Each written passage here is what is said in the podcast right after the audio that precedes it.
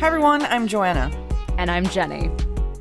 and this is Hyphenated, the podcast about living in the hyphen. Jenny, we're finally back together. I hadn't seen you in a bit. I know. You were busy working. I don't know what I was doing. I don't even know what I did an hour ago. Oh, God. I feel like the fact that we're able to figure out a time where both of us can sit in front of a microphone for over an hour is a miracle every time because I just don't know how we do it sometimes because we both work a lot, but we also work on different coasts and in completely different jobs and we're able to we're able to make it work. Yeah, I mean, we also got much busier once the podcast started. I, you know what's funny? I remember when we started the podcast, I was like, "Oh my god, we're in a pandemic. Nothing is moving in the entertainment industry. We finally have something to like look forward to every week." And then, and then we started it, and then the entertainment industry is like, "We've been dead. We've been hibernating. We will come back with the more force than you've ever seen before." Like it was just so intense. No, really intense. Like, all these events started again. I'm like, oh, no. It's been so weird because I've been working in this writer's room for a year and it's been via Zoom like the whole time. The other day, someone was like, Oh, don't you miss it when it was in person? And I was like, I don't miss it when it was in person because it was never in person. like it's been a year on Zoom. I kind of don't want to know what life is like outside of Zoom because I'm to be so sad if I have to go back. I think so much of like working, even in the worst jobs I've ever had in my life, I always look forward to just going to a place with people. Like that was always something that no matter the highs and lows of my career, especially at the beginning, which were very low, something about going to a place where everyone was sort of on the same boat, metaphorically speaking. I didn't work on a boat. Our producer Kevin did. Wait. Our producer Kevin worked on the cruise ships. our producer Kevin. His full name is our producer Kevin. Um, our producer Kevin worked on a worked on a cruise. Yeah, he did. Doing what? I was a videographer. I would do the cruise video every week. Oh my god! Our producer Kevin worked on cruises, just living his best life. You know, all you can eat buffet. What was it like? Was it one of your first jobs? No, it wasn't. I was like mid 20s. It was like my college experience. I lived at a place and with people I worked with and the people that I partied with. And then we had a cabin where I had a roommate and we had bunk beds. It was a very formative experience. Whoa. You know what, Kevin? That sounds exactly like college. just bunk beds, overworked, underpaid. That sounds better than college. I mean, yeah, I'm on a boat, bitch. So, Jenny, what was your first or worst job? Because for me, my worst job was my first job. And I feel like that is a consistent trend. No one I know has said my favorite job was my first job. You know, I'm not sure if it was, in fact, my worst job, but my first job was Toys R Us. Wait, what made you choose Toys R Us specifically to apply? You know what's funny? That was the first question asked to me at my interview. I remember my abuelo took me to Toys R Us in Wachete, and I was still in my St. Brendan Catholic uniform, and I had just turned 18. It was November, right before Black Friday, which, by the way, Black Friday, it was my first work day. Jenny, what the fuck? You went from like, I've never worked a day in my life to working the equivalent of hell in the world of retail. no idea what I was getting myself into. And he's like, Why do you want to work at Toys R Us? And my answer was literally, Oh, because, you know, Christmas and toys and kids and the Christmas spirit. Are you Santa? But yeah, I remember I didn't really get trained. I knew that I didn't want to be a cashier. I didn't want to be responsible with people's money, especially back then. This was 2004. The cash registers were from the 1900s. These shitty cash registers. I have a math disability. There's no way I'm going to deal with these angry Miami customers and their fucking money. Anyway, so I chose to work on the floor. I remember that that that night I got in at 5 p.m. So it was like peak shopping. It was chaos and destruction and very post-apocalyptic, but with GI Joes and Bratz dolls and hula hoops and shit. And I wore these brand new fucking Converse. Why did I do that? I don't know. I was bleeding. My feet were bleeding. It was two in the fucking morning, and we were putting away all the go backs. Shout out to all my retail peeps. Y'all know what that means. Go backs. and just restocking all the shelves for the next day. And I remember feeling delirious. Like there were some other coworkers there, and we all just kind of bonded over the delirium and the uh, bloody feet, which I'm sure is a turn on for some of you listeners. No. Anyway, I don't know why I went off on a tangent. I would have preferred it over my first job. I will say that. What was it? I applied for this like PA job at, a production company. I got hired and I was just like so excited. I didn't know how I how I got it. I was like, I can't believe I made it. I'm gonna be on set. I'm gonna be you know learning about the industry. I can't say what show it was, but it was a competition show about desserts on the Food Network. And I arrive and I'm like, oh my God, amazing. I feel like the excitement of being on set. And I'm like, what am I gonna be doing here? And they were like, so you know, um, after they cook, they throw everything on the floor. You clean the floor. And I was like, I'm gonna learn so much here. I'm gonna learn so much.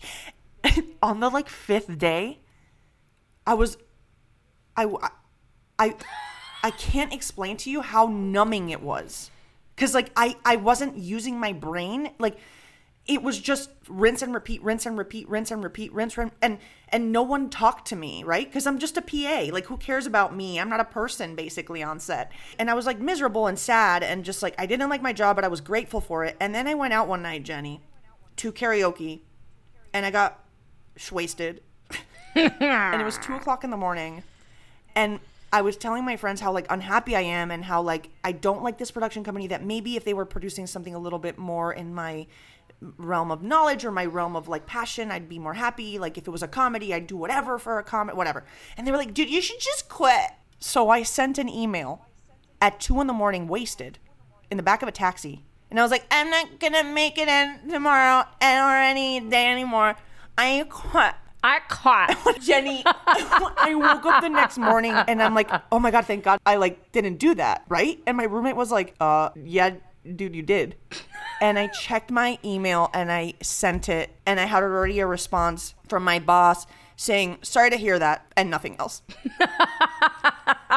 Bro, you went above and beyond drunk texting. You drunk quit. But Jenny, in that moment, I felt like such an ungrateful, terrible human, and I and I like struggled finding my next jobs, and I was like, I I thought I had to leave New York. I was just like freaking out, and then I realized it was it was probably the best thing I did because it forced me into a really uncomfortable place, and I had to find my way out. And the next jobs I, I got, I had to do like three part time jobs because, you know, that's the world we live in. I had like three part time jobs, and each of those three part time jobs, even though they weren't any anywhere near a dream job, they did feed me and teach me. Um, and I was I was really grateful for them. A lot of them were really difficult. I don't know if you've had have you had like a terrible boss? Yeah. Tell me about it. So my first job that I really truly was like, wow, this is a terrible boss was this woman with this tough New Yorker type personality. She was just real blunt and mean. It was all computer work bullshit. It was at Miami Dade College because I was a graphic design major. That was my first major in college. And so she had promised me in the interview, oh, you're going to be doing all kinds of graphic design related stuff. And it, at first it was like that. And then eventually it just became just soul sucking clerical work and spreadsheets and the entire Microsoft Office suite. and oh just I just was very miserable and she was such a bitch but it was a it was a mix of things because also my ADHD made it really hard for me to stay on task and and get certain things done the way she wanted and she would have all these meetings with me and she would tell me how poorly I'm doing and so one day I just quit. The same thing happened with this personal assistant job Oh my god, Jenny. that I had for this rich guy. I can't believe me and you were personal assistants. I don't under I How did big we do that? Mistake. Big The worst- big the worst big fucking mistake. mistake. Big Truly. fucking mistake. Big fucking mistake. The biggest Big mistake in the world. I think it's like us going into combat and then us being personal assistants. Those are just like two things you don't want uh, you don't want us to do. We don't we were not meant No. to be personal assistants. No. But the same applies to even like because I was a PA for Kevin Feige for Iron Man three. Oh. I was the worst fucking PA they could have asked for. I almost Yeah. if I ever see Kevin Feige again on my Disney job, I might just apologize. Like, bro, I'm so sorry. sorry. But I also had a car that was breaking down. I had no GPS. I had so I would get lost trying to find Starbucks in the middle of Miami Beach, and then I would show up late. Even something like that, that's still considered. It's still within the same realm that people like us should not even touch. And, and I think that's why I did really well in retail. I worked at three different Bath and Body Works at three different malls. Oh my god. there was something like soothing about fixing shelves.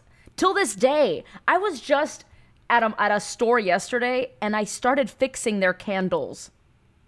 Okay, that that I didn't know this side of you. I I don't even notice when things are like out of whack. Like, I don't just I like it. don't- I like it. I just like order putting the bottles in order. So that to me was like a more tactile, more straightforward. Now what I did hate was dealing with customers, and, and it was hit or miss. And I don't know if that's what Yeah. you've experienced, but it was hit or miss for me. It's very much hit or miss because, for example, the first time I got a writing job, I was like, I can't believe I'm getting paid to write. And I was like, this is a hit. But then there was a miss there because this website, like, published basically soft porn as well as news. Okay. Okay. So they'd have me writing, like, what happened in Syria. And then they'd be like, quickly, quickly, quickly, post this picture of Jennifer Lawrence's nipples. and I'm like, can we not though? And he and, and they'd be like, do it now. We have to be in the top 10. We have to get 10,000 clicks like by the end of the day. And I was just like, clearly the only woman in this male driven website that had news and tits. And I really wanted to write about the news, but I kept on being siphoned into writing about like and posting these like naked pictures of women. I would do it under a pseudonym. I was like, don't do not put my name on those things. But there's like a couple of articles out there of like women looking hot, and then it's like written by me, and I have to actually I had to actually write a paragraph that as if people would even read my writing that goes with this sexy ass woman on this website that I don't like. sh- It was horrible. I was very morally pulled and pushed in different directions, right? Because I'm like, I'm hmm. writing, but I'm also like engaging in bizarre internet behavior. And I remember that like I kept on t- like spending my time writing these articles that I felt really passionate about. But then mm-hmm. there'd be like a rapper died and I- I'd have to write an article in like two minutes about this rapper's death.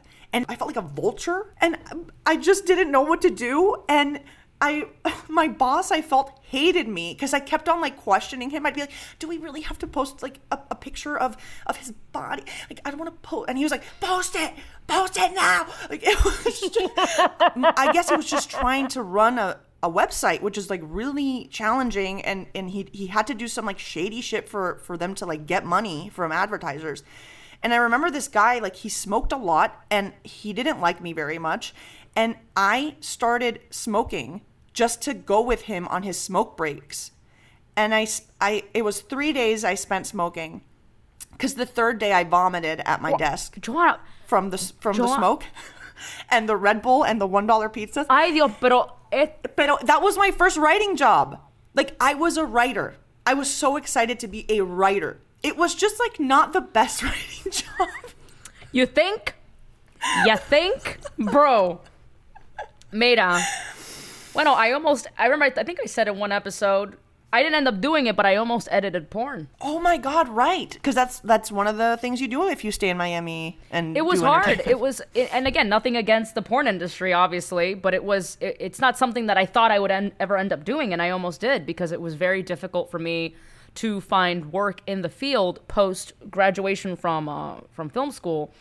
I, I I think I worked in almost every type of field, but the one field I never really touched was the food industry. There was something about it that grossed me out. I don't know why, but I lasted a whole 10 hours at Olive Garden and I quit. Oh my god, I'm sorry. You you said you you didn't want like you were like I don't want to go into the restaurant uh, business, but you you know which restaurant I might trust? Olive Garden. Like that's like the that's at probably the bottom of the totem pole for like gross food. Like I love Olive Garden. Don't get me wrong. I go to Olive Garden, okay, in Times Square for fun, but like not the place I'd recommend someone like you who doesn't like who gets easily grossed out by food and people eating food. Well, when you're here, you're family, okay? And then you've got That's the true. Endless were family there. breadsticks. No, but it was mm-hmm. actually for a hostess job, and I remember you had to wear a tie, so I had to learn how to tie a tie and all this shit, and I was really like excited because it was the most money I would ever make. It was $11 an hour, which was a mm-hmm. big deal. And but it was the ho- I didn't realize this. But when you're a hostess, apparently you have to be a mathematician. Oh God, why is math everywhere, Jenny? They give you this math equation that you have to learn how to do in order to give people the right estimate as to how long their wait is going to be. The fuck is this? The Illuminati? Are you serious? I thought they just guessed. No, they do fucking not. I would guess. If I was a hostess, I'd be like, three minutes? I don't know. Why three? I like the number three. If, hey, if you're listening and you're a hostess, if you've ever been a hostess, please enlighten me. Because at least with the fucking Olive Garden, they had me, they gave me a pamphlet. This is like, this is the math equation you got to do. Then there's like the seating situation, right? You as a hostess, it is your job to like seat people. Nothing made sense. It's like, okay, they brought me to one side of the restaurant and this is this is tables 1 through 12 and 37. what? I'm like, why is table 37 next to tables 1 through 12? And then they would take me to this other side and they're like, okay, this is tables um, 15, 18, 25. At that point, I wanted to just disappear. I was like, I am not going to memorize this nonsensical bullshit. This Dude. Or and I didn't I never came back. I never came back. Now, there's something about if you've noticed my pattern here, I was very rip and dip at like my jobs. I never gave a 2 weeks notice. You're just like, bye. But you know why? Because I learned the hard way. I learned with my first job at Toys R Us. At the end of the day, you're just a number. They don't really care about you. I ended up having to take a medical leave because I acquired a large hiatal hernia in my stomach from lifting heavy boxes like power wheels and bicycles and all kinds of stuff. I did the endoscopy. They found out that I had this like large hernia. I was barely eating. It was one of the worst experiences of my life. And I remember coming back to work and saying, I need to like work a little less. Please do not put too much on me. And what happened? It's like it went in one ear and out the other. They didn't give a fuck. They gave me this insane workload. And I quit. And they and I remember like this one lady named Elizabeth. She was like this short Cuban old lady. She's like, "You're never going to find a job ever again Oh my God. because I fucking quit." You know their slogan is "I don't want to grow up. I'm, I'm I'm a Toys R Us kid." Like now I get it. You got that job because you turned 18.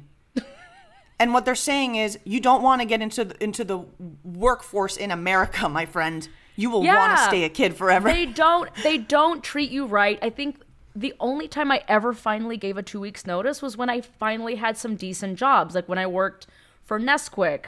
And that was a job that I had for a long time. And then I had a job at Univision and I had a really great boss. And of course, I'm not a monster, but in these like thankless mm-hmm. fucking retail jobs or like that personal assistant job to this rich old guy who was a piece of shit to me, he was really, really mean and rude. And I was like, mm-hmm. bye. I would just fucking ghost.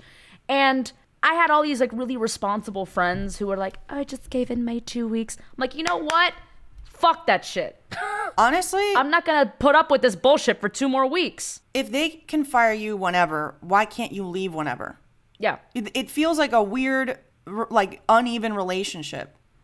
Yeah. And I agree. I think the only time I didn't give a notice, other than that drunk email, um, was I worked for this person for a very long time. Um, she's she's a really really uh, well known producer, um, very successful. I you know I respect her work. Um, she's she was just terrifying, like absolutely terrifying. You know, we're talking about how things that seem like the simplest jobs are actually the most difficult. Like I'm a head writer on a show. That's like the easiest job I've had. you know what I'm saying? The hardest jobs I've had are the ones at the beginning. Like this I, I was her assistant for I think 10 days. I was I had worked in the office for a year just reading scripts and then they were like we're giving you the opportunity to be an assistant for this person. Everything from like figuring out how to transfer a freaking call. Like I couldn't do it right and she would get so irritated at me.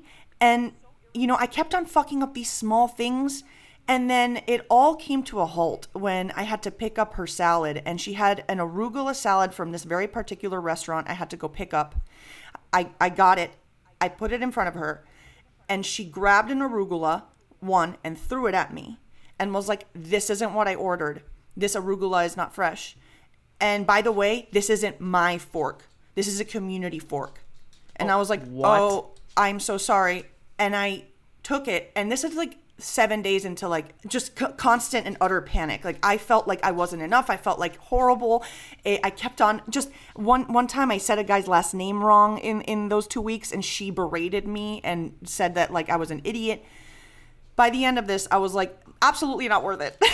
No. this is this job is not worth it. This minimal pay is not worth this psychological torture. And the fact that I'm being convinced that I have to stick it like just stick with it and keep being mistreated for like no pay and be have arugula thrown at me, like I, I'm I'm out. Like I, I'm out. Oh my Um, god. and I and I left. I left.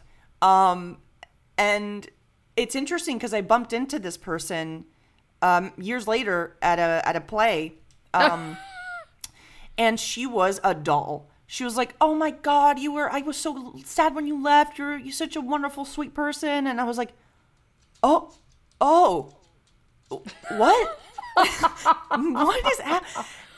what and then I, I feel like if i had been placed in that position now i would have just felt less horrible because I, I i felt like i was an incompetent person and what i found out is that that job just didn't fit what i'm strong at and there's mean people out there and it's their problem but for me it was always like oh i'm like this is a reflection of me and my work What is wrong with people? I don't know. It was, never forget the day arugula was thrown at me During my time at University of Miami, I was a dog walker. My actual title was professional dog walker and pet sitter. And it was obviously rewarding because I got to spend time with all these little fur babies. What was not rewarding were their owners. So it was a it was it was a double-edged sword because I would get to spend time with Rupert and that was a joy.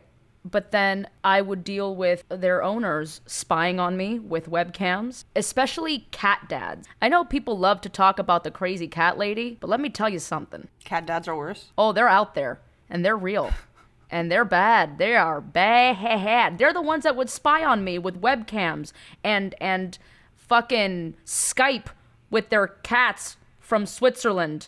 You know, sometimes I would be late because Miami traffic. A lot of these people lived in like bougie ass buildings in Brickell or downtown Miami, and my shitty little car. I remember one time I almost couldn't make it, and I texted the woman on the way there and I said, Hey, I'm not going to be able to be there on time. Keep in mind, they're fucking cats, okay? Cats can survive an apocalypse. They you can it's it's impossible to kill a cat. They have their their bowl is there, their water is there, their fucking litter box is there. It's not like a dog. Dogs are really helpless. God bless them. You know? Yeah, I, I always say that dogs are like toddlers. They're Yeah. excited to see you and they're like helpless and you have to help them go potty. And then cats are teenagers. They want nothing to do with you. Yeah. And they're self sufficient and then Yeah. they just live in your house. That's that's literally what it is. And so I text this lady and I say, "Hey, I'm so sorry. My car is breaking down on the road right now. I'm going to be there a little late." Instead of asking how the fuck I'm doing, she fucking goes, "Oh, my poor babies. What's going to happen to them?" Oh my god. Yo, I'm telling you, like I could write a book. I have so many weird experiences with jobs and people and customers. Like the one time I almost had a heat stroke dressed as the Nesquik bunny while playing defense against Miami Heat player Isaiah Thompson. Oh my God, what? oh my God. I feel like you need a Showtime show of all your jobs. Every season is a job. I, I it's all it, all of these memories are rushing back to me. You know, before we started recording, we were talking about how it's hard to have a perspective on your career, but looking back this past like half hour, oh my god, the amount of stuff I would do. I oh my I just remembered I had a job assisting a stand-up booker. As in the guy that books stand-ups for shows. This guy was the weirdest person I'd ever met in my life. Ever. It was like a fake job. My job was to basically sell these fake comedy classes to these poor people that just moved to New York to follow their dreams. And it was a terrible class. Again, what you're saying, like hit. My first job in comedy, I, I did it. I, I got a job in comedy. miss. I'm a horrible salesman for a terrible uh, class, and I'm selling it to these like vulnerable people wanting to make it. And I felt again morally pushed and pulled, and I just was just like, can I do something that I don't feel gross at after at night? Because he would he would like berate people to pay him and it felt really slimy and schemy Oh my And- god. Uh, yeah and i met really wonderful people and and he was very kind to me i didn't find him to be a moral person and he would book these these stand-up shows and make people pay uh, to perform and then just take the money it just all felt very weird and illegal Oh my god, dude. What the and I. I was just like, can I have one job, like truly, just one, where I'm like, I don't feel like uh, my morality is in question. Joanna. I really struggled, and I, I, and I was like, I can't do this job anymore. And so then I babysat for him a few times. that was like weirdly the one of the most rewarding jobs I had because it was just hanging out with this little girl and just having the time of our lives. and I realized like, oh my god, all this like trying to make it and trying to make it and doing whatever to make it. I I, I needed a, a break from it for a bit. I, I just needed to get myself out of it. And I, I did the babysitting and I did some work for a comedy website, just transcribing stuff and interviewing people and doing my stand up. And that's when Flama came about. It was like Flama came about right at the moment after I just realized that I was chasing something so hard. I wasn't I wasn't following the path right. It felt like I was kept on trying to just just take take whatever road looks like the right road versus like taking a moment and this is before GPS like logging onto MapQuest and being like, "All right, let me just take a moment and just look at the map, take out a compass and just figure out what my next step is." Um, and and just keep doing stand up and then that's when Flama happened. But it was like all of these jobs made me just like broke me and built me in different ways. Yeah, I mean, I feel like all these odd jobs, all these experiences, I got to learn more about people. I think it's helped me with my current work as a character actor, just really studying mm-hmm. people's behavior. I've learned how important it is, especially to be respectful to people who work in service, because I know they get treated so poorly as mm-hmm. experienced firsthand. I think it's great that we have this topic going right before Black Friday and all that shit begins because people are real entitled. Either you forget or pe- maybe some people have not experienced this kind of work, but they're fucking human beings and they're trying to pay their bills and get their kids gifts for Christmas themselves. And so just please treat people with respect all around. Just always. I think that I think that the people that have the jobs that society perceives as the most exchangeable or the quote unquote easiest, I truly feel they're the most challenging. Yeah. Because you are worked to to death and then it's as you said quite thankless. Um and it's it's really every every job is deeply noble and it's something that i've always felt you know i come from an immigrant family i think immigrant families have this perception of like any work is absolutely noble and i think a lot of people in this world don't see it like that no. um they there's some jobs that deserve more respect than others in in a lot of people's eyes. And like to that i just say absolutely fuck you. Like fuck you. We're the only generation that's poorer than our parents in like the history of humanity. And a lot of us have had to work a lot of jobs and continue have to work a lot of jobs. And it's it's challenging and it's hard. And i think it, it's tough, but it, it, I think it does give us a, a lot of us a perspective on what it is to work, really truly work, and it's it it merits all the respect in the world, um, no matter what you do. One one thing I will say though to the to, to everyone listening though is that I'm a big advocate for speaking up and standing up for yourself if you feel like you are not being treated well at your place of work, especially for people of color, women of color, people with disabilities, etc., etc. Like that has happened all too often, even in our own film industry. That's what the whole IATSE strike was about. Mm-hmm. You, if you feel like you're being overworked, underpaid, being mistreated in any way, shape, or form, do say something. You are mm-hmm. not alone, and you're going to help other people gain the strength to speak up for themselves as well. So, you know, because I've been there, many people in my circles have been there. No, no aguantas tanto either. I know a job is a job, but don't take the shit either. Well, Jenny, What a ride. Look at that. We went on a ride to our past, and gotta say, I don't want to go back. No, Don't want to go back. No, it was very, it's quite, quite brutal. And it, that's not to say that what we do now is also not grueling, because I can write a book on BuzzFeed. But anyway, um,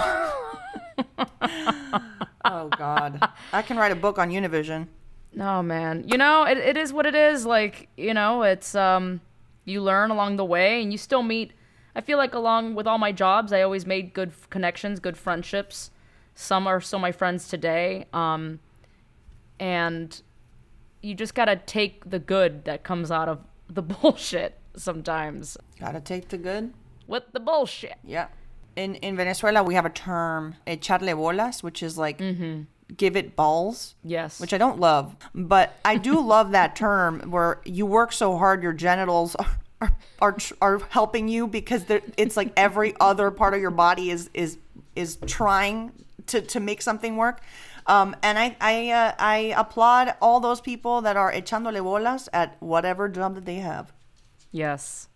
Absolutely. I, I guess it's weird that I just said that your genitals are helping you with your job. I don't. I didn't mean that sexually. I meant it like, uh, like people- non-sexually. Fuck. okay. This doesn't translate well. Take like push with your genitals is basically what it says. Oh god. You know what? Just just understand the metaphor behind it. Uh, have to be. Push it. Push it Push good. it real good.